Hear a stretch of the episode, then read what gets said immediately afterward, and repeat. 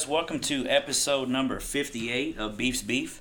Um, here with a special guest sitting here in his office. Uh, he's been the coach at the University of Louisville for 12 seasons, has an overall record of 554 and 222, uh, two time National Coach of the Year, three time ACC Coach of the Year, which you've only been in, in the ACC for three years, or for four years, I mean. Uh, since he's been at the University of Louisville, his team ranks first in total wins. Uh, 11 of the 12 years, he has at least made the regional round. In seven of the 12 years, he's made super regionals, including five straight. Uh, has coached one National Player of the Year, 37 All Americans, 91 All Conference selections, has six Conference Pitchers of the Year, four Conference Players of the Year, one Conference Freshman of the Year. he also, in his 12 years, has 60 or 76 players that have been selected in the MLB draft. 64 of them signing contracts.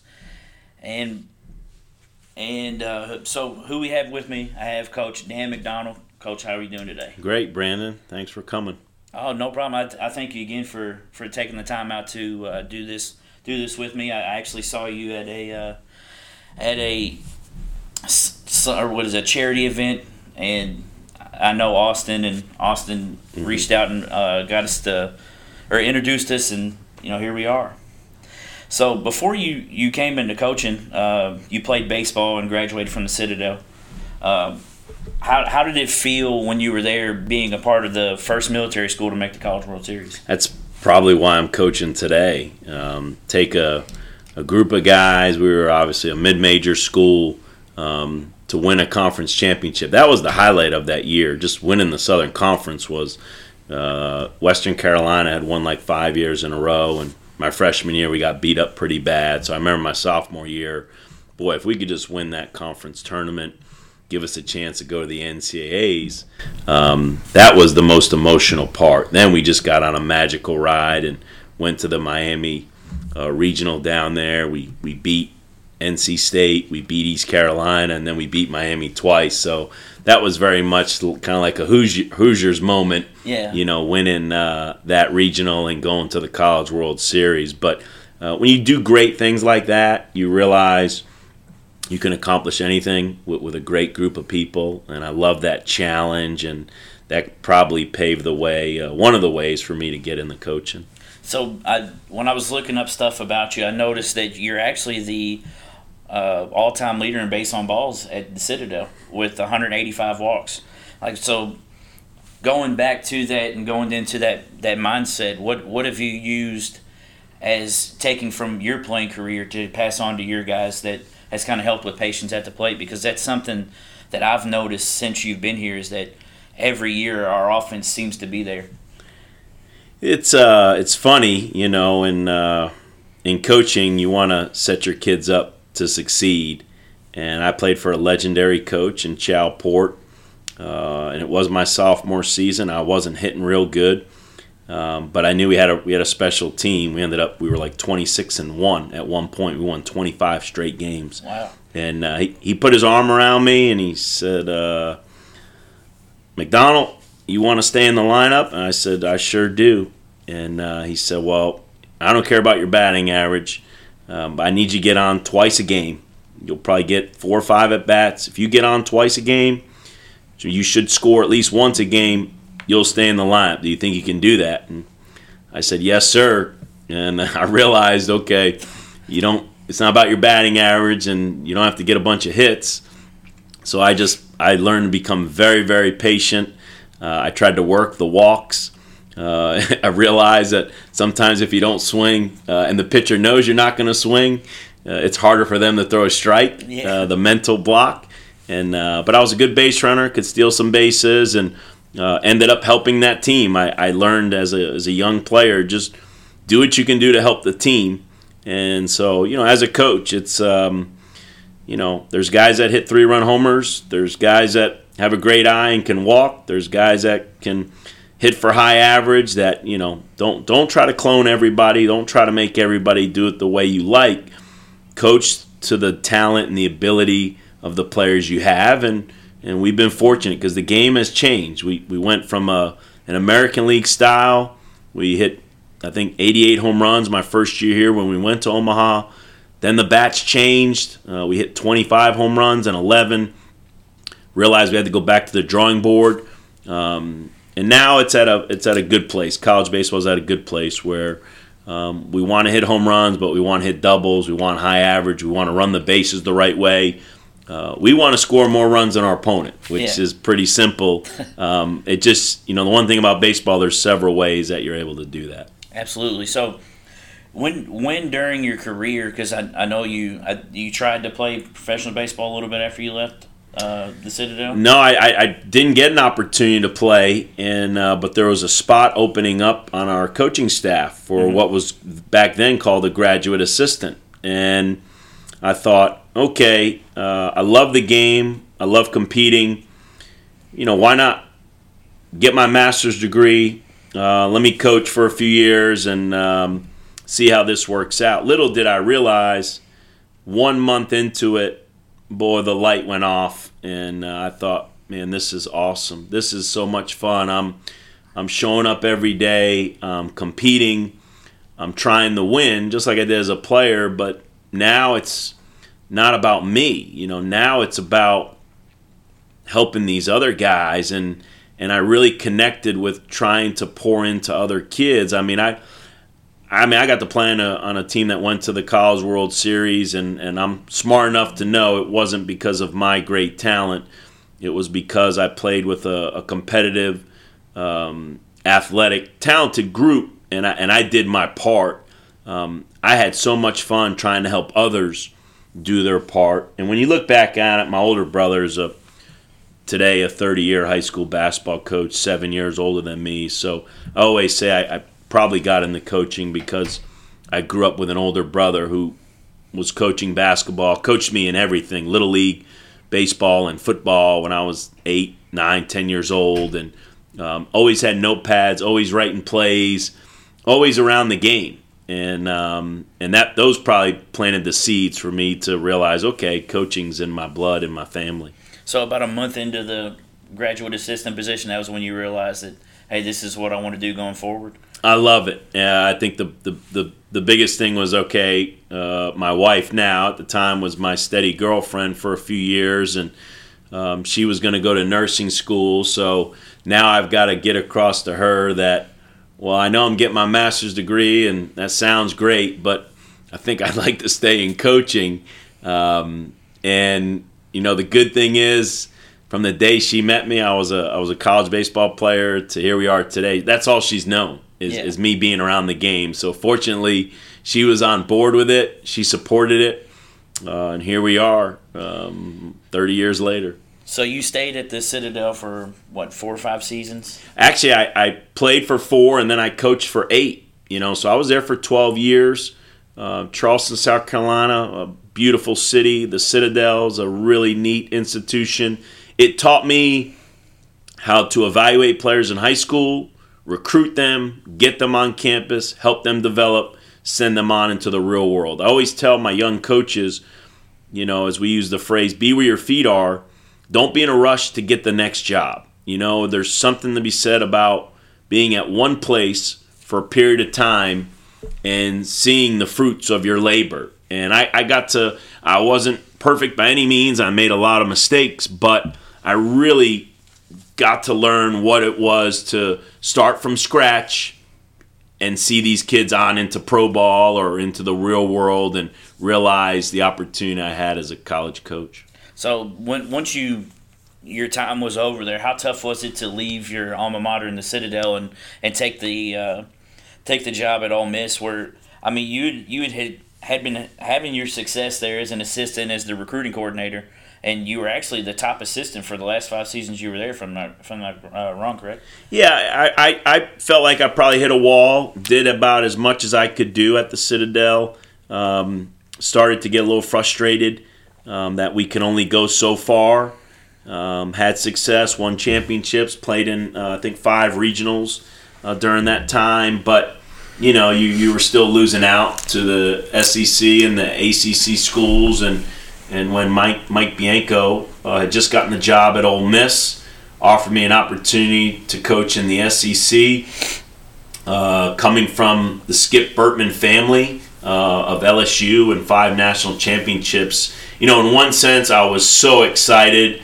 Um, I knew it was time. I knew it was the right thing to do. In another, it was sad that we were leaving Charleston, South Carolina, and a place that we grew to love, and we loved the Citadel, and it was, you know, it was a very emotional time. But uh, jumped right in, both feet at Ole Miss, and six years were awesome. So, in the five years before you got to Ole Miss, they were not really a very good team. They averaged 28 wins per season and finished. They didn't finish any, anywhere higher than fifth in the SEC West.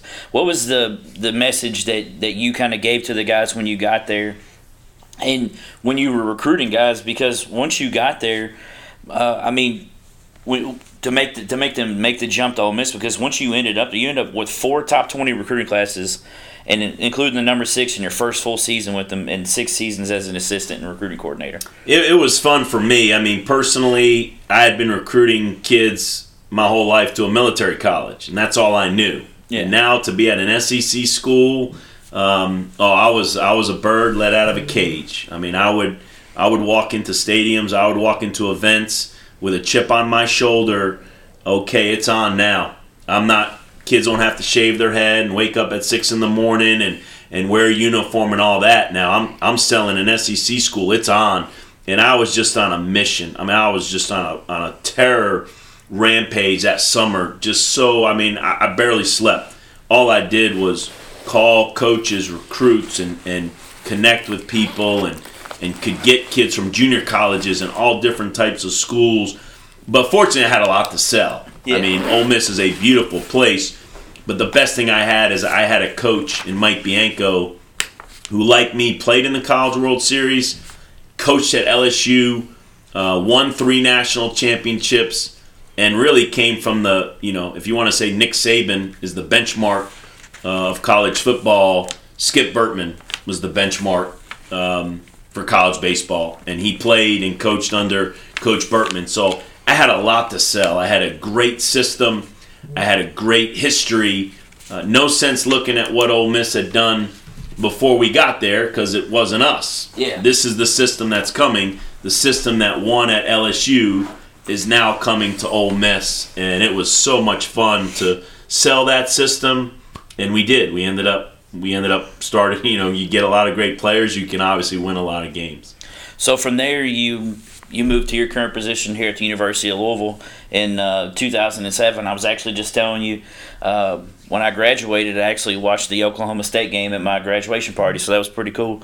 Uh, what was it about the university though that kind of caught your eye that made you say, okay, this is a place that I can go to. This is a place that I can build at? I had driven past, uh, you know, up on 65, past university for years. Um, had family in Indianapolis and Cincinnati. So every year for Thanksgiving, we would roll up and head over and then roll back. And, um, you know, I knew of the great baseball, I mean, the great basketball tradition.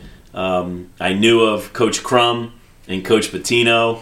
Um, I, I, knew uh, that that football team was on Thursday night and all these different nights on ESPN. I, you know, yeah. I had seen them a lot, so I just felt like, man, this is a great place where I could bring this system and we can win. And for me, being in the Big East was attractive because I'm I am from New York.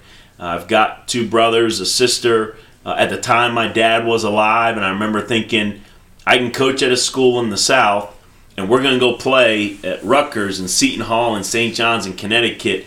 Uh, for those four or five years, my dad was alive. It was awesome, you know, because I had been in the South for 18 years and really hard for my family or friends to ever see us play. We never headed up that way, but I knew at Louisville, being in the Big East, we were heading up that way. So, I mean, I'm a spiritual person, and uh, the older you get, the more you, you trust God's plan. When you're younger, you know, it's all about hey, I know what's best, and I want this, and I want that, and and after getting kicked in the gut enough times, I use the expression when an AD says, "Hey Dan, we really like you, but we really like you, but," you start to realize, okay, let's just trust God's plan here, and He'll put me in the place I need to be, and obviously Louisville was the place to be. So your first season. Uh going back to what I was just referencing, you guys had a magical run and went all the way to Omaha, and that was the first time in school history that had ever happened. What was it? What did you tell the guys when you, when you got here to instill the confidence in in them to lead to something that had never been done in school history, as as well as making history on your own as being the first coach, first rookie coach to take their team to Omaha in 27 years? I think the main thing you have to do uh, lots of times when you get hired as an assistant to become a head coach is because of your recruiting ability and i think the, the biggest hurdle you have to jump is uh, these kids know you're a recruiter or you've got a reputation as being a recruiter is he going to look past us to just get his own kids in there and, and i think coaches have made that mistake before where well once i get my own kids in there um, will win. I, you know, I was hired to coach at Louisville. These kids were student athletes at Louisville. Hey, they were mine, and I embraced them, and I, I promised them, I'll give you everything I have. Yes, we're going to recruit, and the future's bright. We're going to sell that, but right now, what matters are you guys, and uh, I poured my heart and soul into them. Uh, I'm always going to say I, I, showed up at the right time. Uh, Jim Patterson Stadium was a year old. Uh, Lelo Prado had left nine seniors who were tough, talented, hardworking kids, and it was the perfect storm. And uh, those kids bought in. They played their tail off. And, and I'll always say today, I, I don't ever want to look past those nine seniors, as well as we had Justin Marks and Dominguez. We had a lot of talented young kids, but just like I did at the Missouri Regional. When we won that regional, I took those nine seniors on that stage um, to celebrate and recognize them. I, I want those nine seniors to always have their, their special place uh, in all the success that we're having, you know, over these last 12 years. So, jumping from that, I mean, you've kept the momentum going the whole time here. I, I mean, if you go back to just the things that I that I read off there, eleven to twelve years, you've made at least the regional round. What what have you done to keep that momentum going? You got to recruit. Uh, it starts with great coaches. Um, Chris Lemonis was with me for eight years, and he went to Indiana. He's now the head coach at Mississippi State. Uh, Roger Williams has been with me for all 12 years. Um, the top pitching coach in the country and a great recruiter. Uh, when when Chris left, we hired Eric Snider, unbelievable uh, recruiter, especially in the Midwest, which is where we, we really make a living. Um, and even you know someone like Brian Mundorf, who's our director of operations, been with me all 12 years, been here for 24 years. We call him the Godfather. Just you got to have really really good coaches uh, who are really good people, uh, who work extremely hard and you got to recruit. You, you got to get players here. That's half the battle. Then the next challenge is you got to develop. You got to help them develop. And uh, again, as as good as these guys are at recruiting, they're even better coaches at developing these kids. So, you are what I guess most people would call in the baseball world a small ball coach. Get them on, get them over, get them in, and that was kind of what your coach was re- referencing with you with just get on base twice and you'll probably score. What do you what do you do or what do you look for in players or is that something you look for in players uh, when you're recruiting them? I think I hope I've been able to adapt because I think when I got here I can't. I had just come from Ole Miss. Now mm-hmm. at the Citadel, that was that was much more small ball, a lot of speed guys, um, pitch, defend.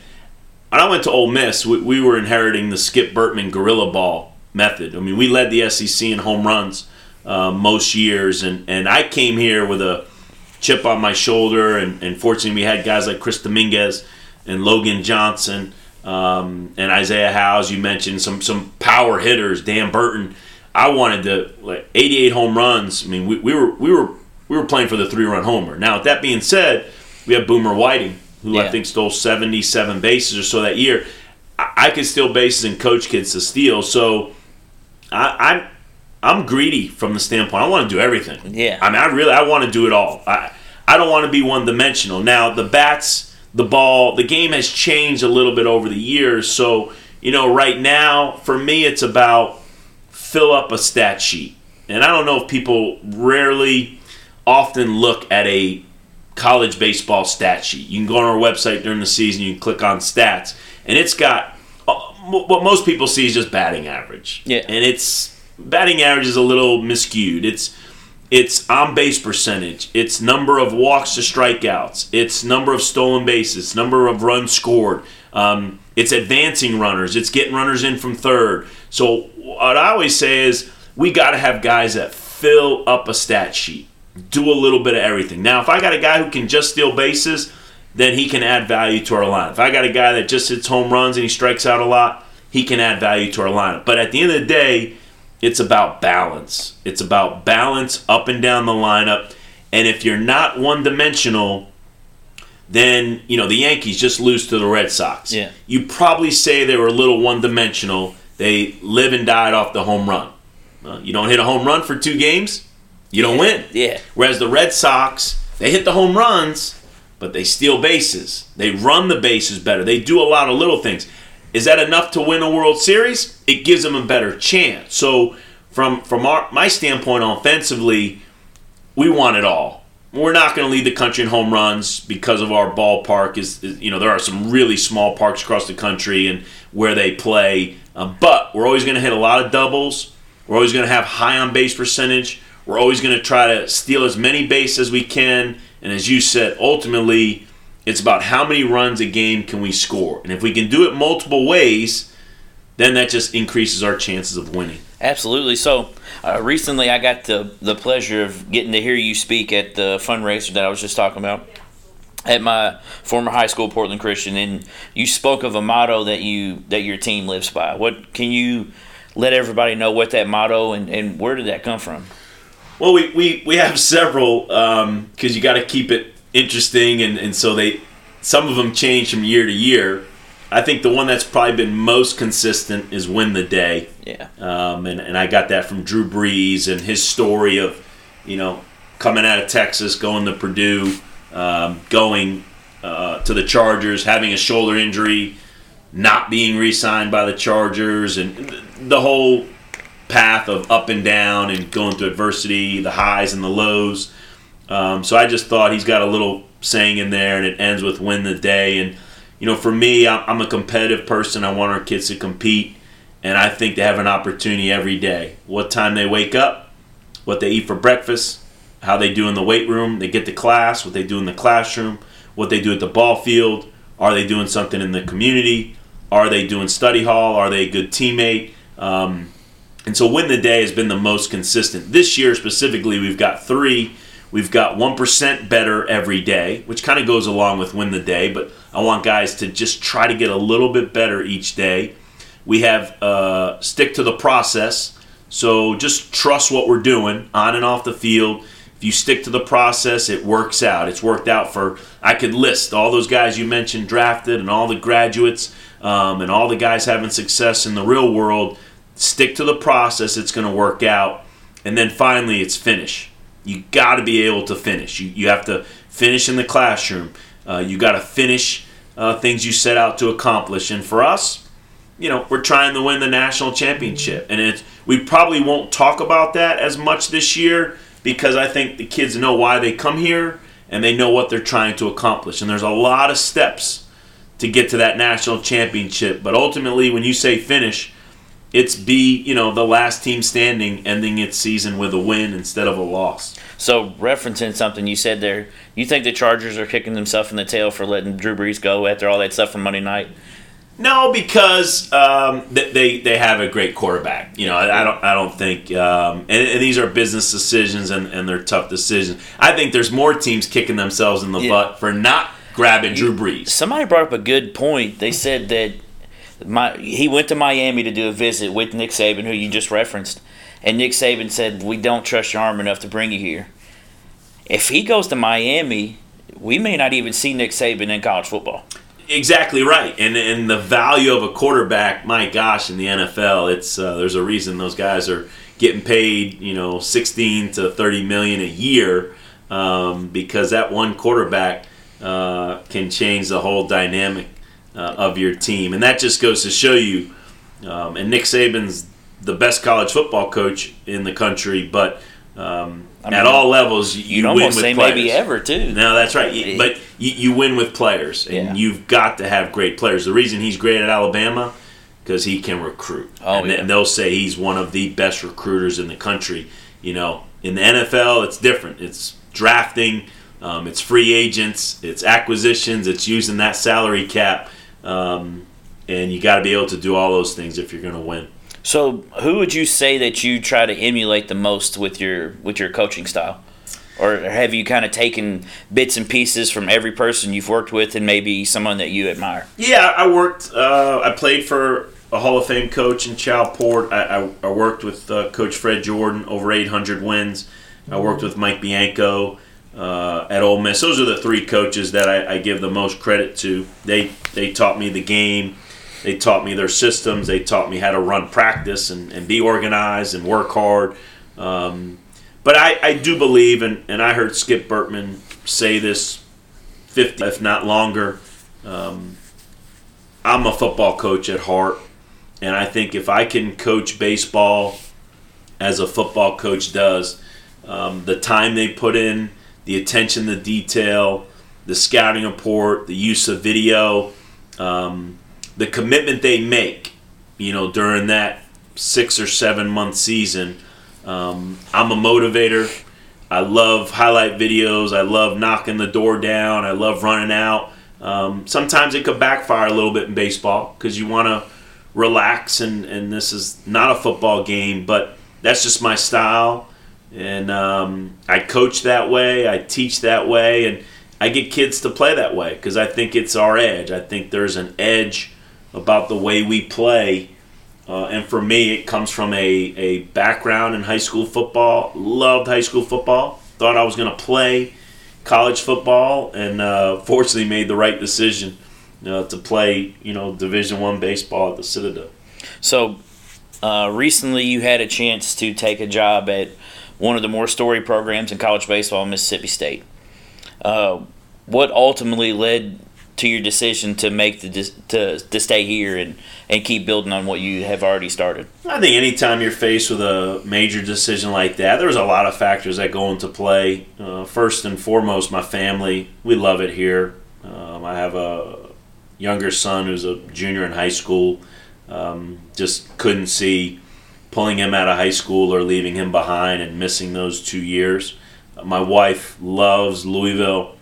She's involved with Gilda's Club. She has a coach's wife study, a lot of friends. So, I mean, you know, when your family's happy, that makes you happy. Um, for me, just making sure we have the commitment um, from the administration, from the president. Um, hey, we've done great things, you know, over these past 12 years, but, you know, we just have to prepare for the future. And they convinced me that we are going to prepare for the future. Um, I felt a lot of loyalty to the players. You know, I, I, I just couldn't see leaving one set of kids who came here to do great things on and off the field to ultimately win a national championship. Why would I leave them to go coach another group of kids who really have similar goals? Um, and and like I guess the phrase says, finish. You know, we, we hadn't finished. I, I'm I'm not saying we win a national championship and I'm just to jump up and leave, but that's that's a big goal of this program, you know. And um, so I love what we've built here. I love what the future looks like. Uh, I love the challenge. I mean, you know, we're we're a southern school, but we're kind of in the Midwest, and um, these kids fit me well. They play football, they play basketball, they play soccer, they play hockey, they, they play other sports. They got a chip on their shoulder. Um, they fit our style, the way we teach, the way we go about the game. Um, and it's just, I just found it hard for me to leave. Uh, where so many times people think the grass is greener on the other side. We got something really, really special here. So I just, I want to keep this thing going as long as we can. So today you mentioned to me that you guys have the first of uh, the Pizza Bowl. Is that what it's called? That's our uh, it's our fall World Series. So it's you know sometimes a best of three, or this year it's a best of five. Um, we let Coach Rabel, and we always have a pro guy back in school, which is really cool. So from Kekeffer to to Barry um, to McGrath to Strader to all these guys over the years, these pro guys that come back and they're still playing, but they, they want to finish their degree. We got Cody Ege. I mean, Cody Ege's a big leaguer, back in school this semester because he was on the DL. He'll graduate in December. He's been our student assistant, so we always let Coach Vrabel uh, go up against our student assistant, which is usually a pro guy, and um, best of five. And it's a lot of fun. We get to put the uniforms on, a little more PA system, a little more game day feel. This fall was was neat because we got to play Western Kentucky and Indiana, which added some excitement to the fall. But but the Pizza Bowl is a great way to wrap up uh, our on the field scrimmages. So, seeing what you've seen so far, I know you still haven't played any of the Pizza Bowls, but uh, what's your expectations for the upcoming season? You know, it's the fall is about teaching the new guys the system, um, making sure they understand the bunt defenses and the first and thirds and pickoffs and rundowns and fly ball communication. So it's a lot of teaching involved. It's a chance to see that that younger group, how, how much have they developed over the year or two that they've been in our program. Um, you know, but we've had a lot of guys that are just trying to get healthy. So the one thing we have missed this fall, I think we've missed some some thump in the offense. You know, Logan Wyatt, Danny Oriente, Pat Romero, Adam Elliott, um, are guys that you know Zach Britton, you know, five hitters that all played last year uh, are coming off of injuries, and they should be healthy. They should be ready by spring, uh, but we, we probably we're probably not as offensive as I would like. But when you're missing five older players, um, it makes it challenging. But great opportunity for all these young guys uh, to see where they're at, and uh, it forces us to get them ready for springtime. So one of the biggest things that I took away from when I when I saw you speak was uh, how many community service activities that you guys do as a as a team? Uh, are there any more that you guys plan to do here in the future, or or anything that you'd like to maybe talk about? The the big one we do. The NCAA allows you to do an international trip every four years. So we went to the Dominican Republic. We went through SCORE International. So it was a it was a baseball slash mission trip. So we we served uh, in a third world country, which was awesome and we'll do that again next fall. What that did was that really got our juices flowing to hey, if you're gonna love on, you know, love on people in a third world country, why wouldn't you love on people in your backyard? So we love getting involved in as many things we can in this community. As I mentioned, my wife is on the board at Gilda's Club, which is a cancer support system. Um, and we raise money through our home runs for hope and, and things during the season, our cancer awareness game. Uh, this Saturday, we'll do the Susan G. Komen Walk, and the whole team gets together. We pay uh, and we show our support, you know, for, for the fight against breast cancer. And I've had many, many players over the years whose moms or sisters have had breast cancer. Um, my sister's a breast cancer survivor. One of my best friends' wife is a breast cancer survivor. So um, it's something that, that our, our team can can relate to, and it's it's huge in this community. Um, the Lord's Kitchen, you know, where they serve lunches uh, to homeless people or maybe just people in need of a meal.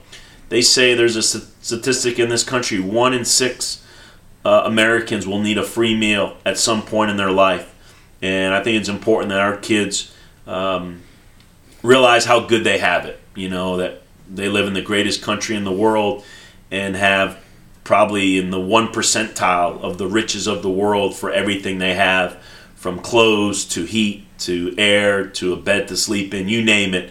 Um, so i think it's important when they realize not everybody has what they have.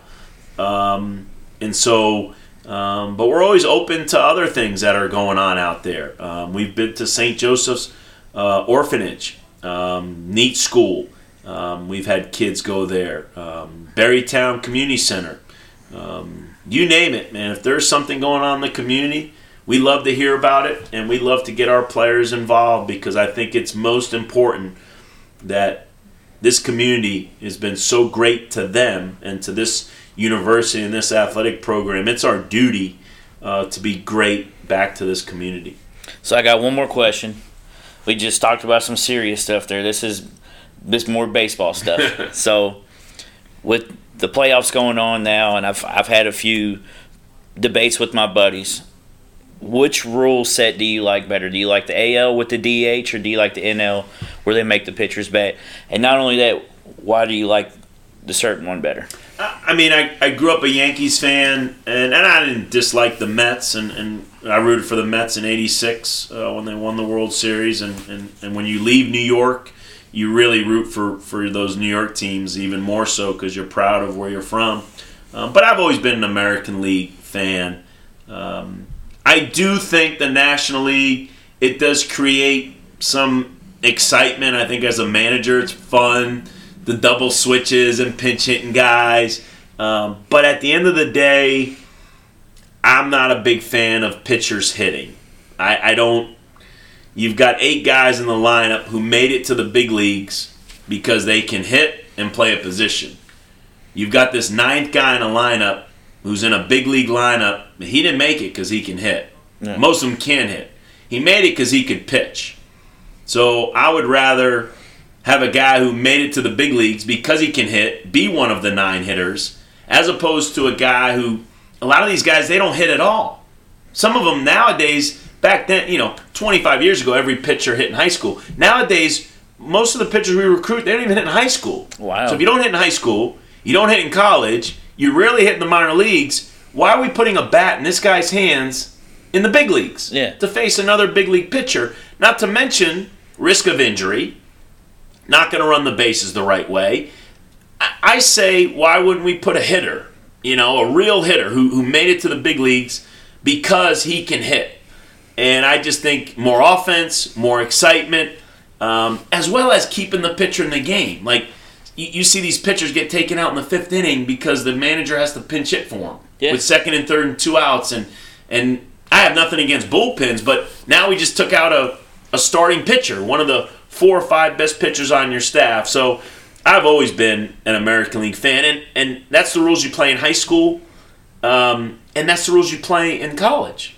We, we have the DH. Mm-hmm. So I'm just not a fan of, of a pitcher hitting.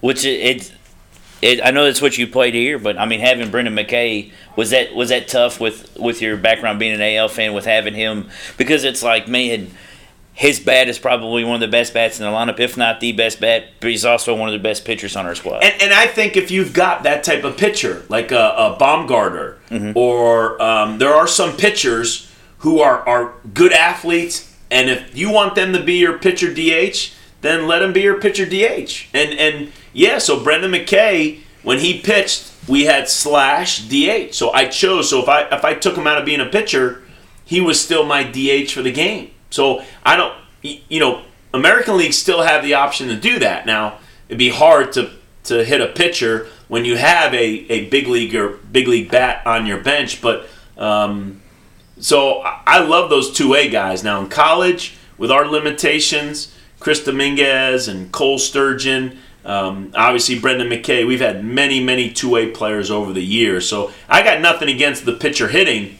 if he deserves to be one of the top nine hitters. Absolutely.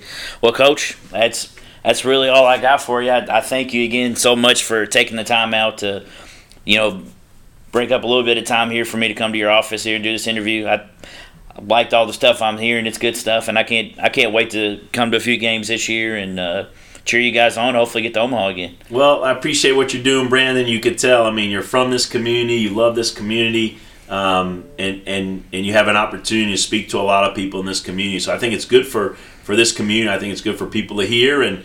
Let's keep pouring back into uh, into Louisville. Hey, I, I, go to Northeast Christian Church, and our motto is "Love the Ville." So you don't have to be at Northeast to love the Ville. Absolutely. Hopefully, we can do this again. Maybe maybe after the season because I know you're going to be busy here coming up soon. So maybe we can talk about the championship you guys win this year. That'd be that'd be great to have you on here for. Amen. Thanks, Brandon. So guys, I hope you hopefully you like that episode. A lot of good stuff in it. Uh, I'm gonna post this tomorrow, actually. So if you, I'll I'll tag you on whatever social media you have and and everything like that. So guys, keep liking, keep sharing. I think you guys are gonna love the stuff that's in this episode. So have a good one.